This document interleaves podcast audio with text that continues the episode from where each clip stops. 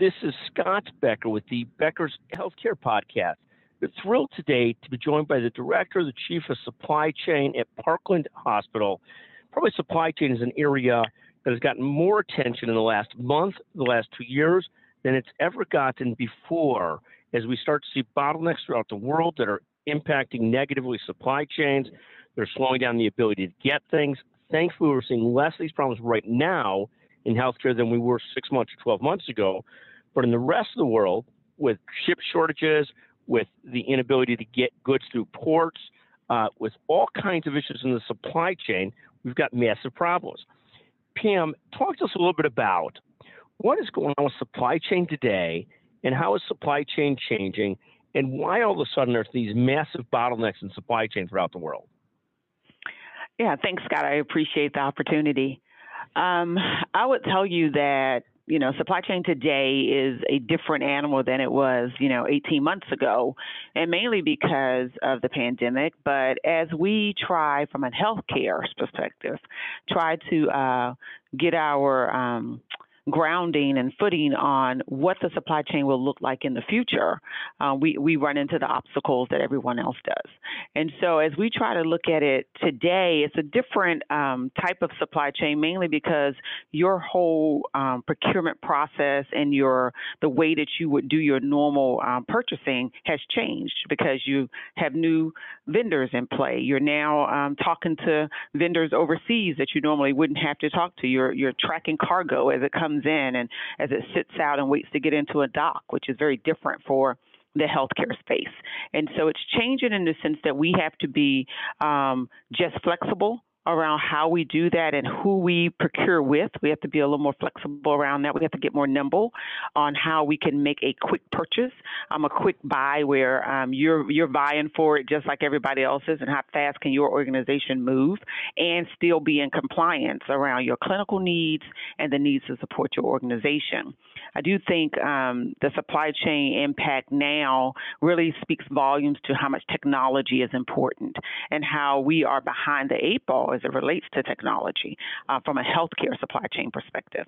And so we really need to um, look at innovative ways, look at other industries. I always like to look at the Amazons and the Walmarts of the world because I think they have a, a great way to manage the supply chain all the way through the continuum. And so I think that we have to um, look at ways that we can change and mirror and image um, those successful supply chains.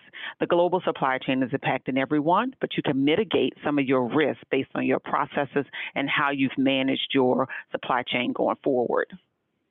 And, and, and take a moment on that, Pamela. How do we how do you mitigate those risks? How do you make it a little less fragile? I mean, last year was a was a debacle at times with PPE and personal protective equipment. Excuse me, the same thing, and, and other things that people had the hardest time getting their hands on. Now, labor seems to be as big a problem as anything. But but talk a little bit about how do you make yourself a little less fragile from a from a supply chain perspective? Yeah, I think that the biggest part of, of, of, just making it a little a little less fragile, um, especially for us supply chain leaders um, running large supply chains um, in a healthcare space, is that we have to understand that kind of this sole source dedicated buying um, works in some some areas, but not in all. And we've gotten into a place where we had, you know, one vendor that provided this, we consolidate on this for best pricing, and we do all these great things to get the cost out of um, the cost out of the supply chain and out of care. But our issue becomes is when we run into something like this, that cost um, is, you know, through the roof because there's so much work you have to do to get yourself even lined up to be able to work outside of your normal process. And so to get us less fragile, we need a couple of things, right? We need we need onshore uh, manufacturing. We need to be able to tap into the U.S. and get some manufacturing. We need to be able to make sure that we can multi vendor and still be able to maintain our cost structure. We have to make sure that as we continue to see all the impacts around the world as it relates to product that's on back order, uh, plastics, and those things that you're trying to get to make product. We also have to make sure that we have enough uh, wherewithal to be able to hold on and, and wait for those things to transition. But in order to do that, you really have to have a good substitution process. You need to have backup upon backup upon backup because you never know when your plant is going to go down back to, I think we need to bring some things onshore.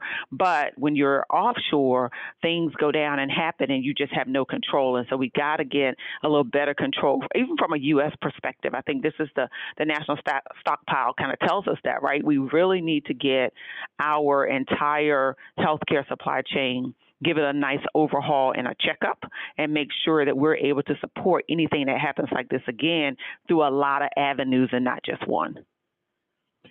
Uh, yeah, hundred percent. And and how did you get involved, Pam, in supply chain originally? What a fascinating area that became one of the most important areas in all of healthcare. How did you originally become interested in this area? Well, it's so interesting because I tell people that either you you love supply chain or you hate it. I just happen to be somebody who loves it, and it is because uh, my my early days in healthcare um, really just were. I didn't I didn't set out to be in hospital healthcare. Um, I was actually working. Um, for a small business that was doing uh, restating of, of um, opening up new buildings. So when you go in and they were removing asbestos, it was a big time when they were removing asbestos, especially in DC. And then they were taking that out. You go in and recertify buildings. I was running, I was a general manager of a, a small company that did that. And so it was that process of re-engaging and getting folks back in where they needed to be based on um, our deliverables that we had. And so um, I was talking to a friend who thought um, that this would be, I could segue into healthcare. I'm like, yeah, don't think so. But um, took took an opportunity that um, they came and gave to me and went into a, a hospital and started looking at processes and ways to improve and how do you get things to the clinician to take care of the patient and how does it all flow downstream from when it hits my dock till it gets to the shelf till it goes to the in with the surgeon and then gets to the patient. And once I got that bug, that just kind of kept it going for me. And so I've, I've progressed through different health systems just in that role. I think once you get into the supply chain space and understand all the pieces that you impact, it's a very um, it's a it's a worthwhile career and it's also a very fulfilling career, especially at a place like Parkland, where I'm serving uh, a community of underserved um, and underprivileged and access um, issues. And so being able to provide them with a level of care that is exceptional to none, um, then we are we are excited about that. And the role that we play in from a supply chain perspective just makes us strive to get better and better as we continue to do this. So it's a great career. I've, I've had a, a great run at it, and um, hopefully we got much more to come. And, and, truly a magnificent career, and, and what a great place to be in, and so interesting as well, and so challenging and so important talk a little bit about what advice you give to others trying to have great careers. You've had this remarkable leadership career. What advice do you give to people coming after you in terms of career advice? I think the biggest thing, and as I mentor uh, some of um, my staff and, and others, the biggest thing is this this sense of knowing what you want to do. I think that um, we expect especially college students, to get out of school and know exactly what they want to do and where they want to go, I think you have to test things.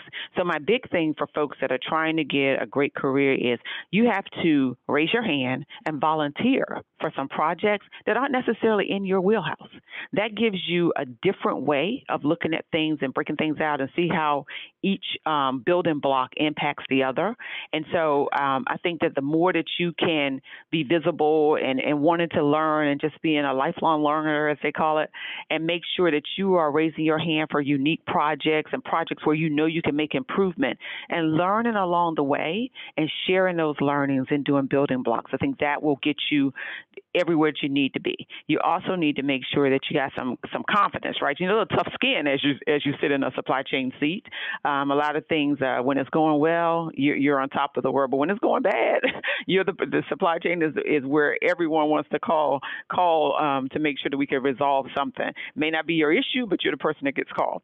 And so, just got to have a little bit of a tough skin, but also got to be confident in yourself to know that you're making an impact and that you have to um, always be striving for excellence, making sure you're driving the supply chain in a right way or any career path that you take. You need to make sure that you're driving that career and you're giving that career 100% to support at the end. And I think that we have a little bit of a short timer syndrome, right? We're right in the space right today, and this is the role I'm focused on. But you need to look downstream a little bit and see what your impact is and how you want to grow that and how you want to be impactful going forward. Pam, just magnificent. I think this advice of spending time in testing different things to know what you want to do, and there's probably nothing more important than that. I mean, it's hard. It's hard to figure out what you really want to do, what really grabs you, but finding that passion, doing what you want to do, testing different things out, it, it, just great, great advice. Pamela Bryant, uh, Chief of Supply Chain at Parkland Hospital. What a great leader. What a great leadership career. Pam, thank you so much for taking the time to visit with us in the Becker's Healthcare Podcast today. Scott, I appreciate it so much. Thank you.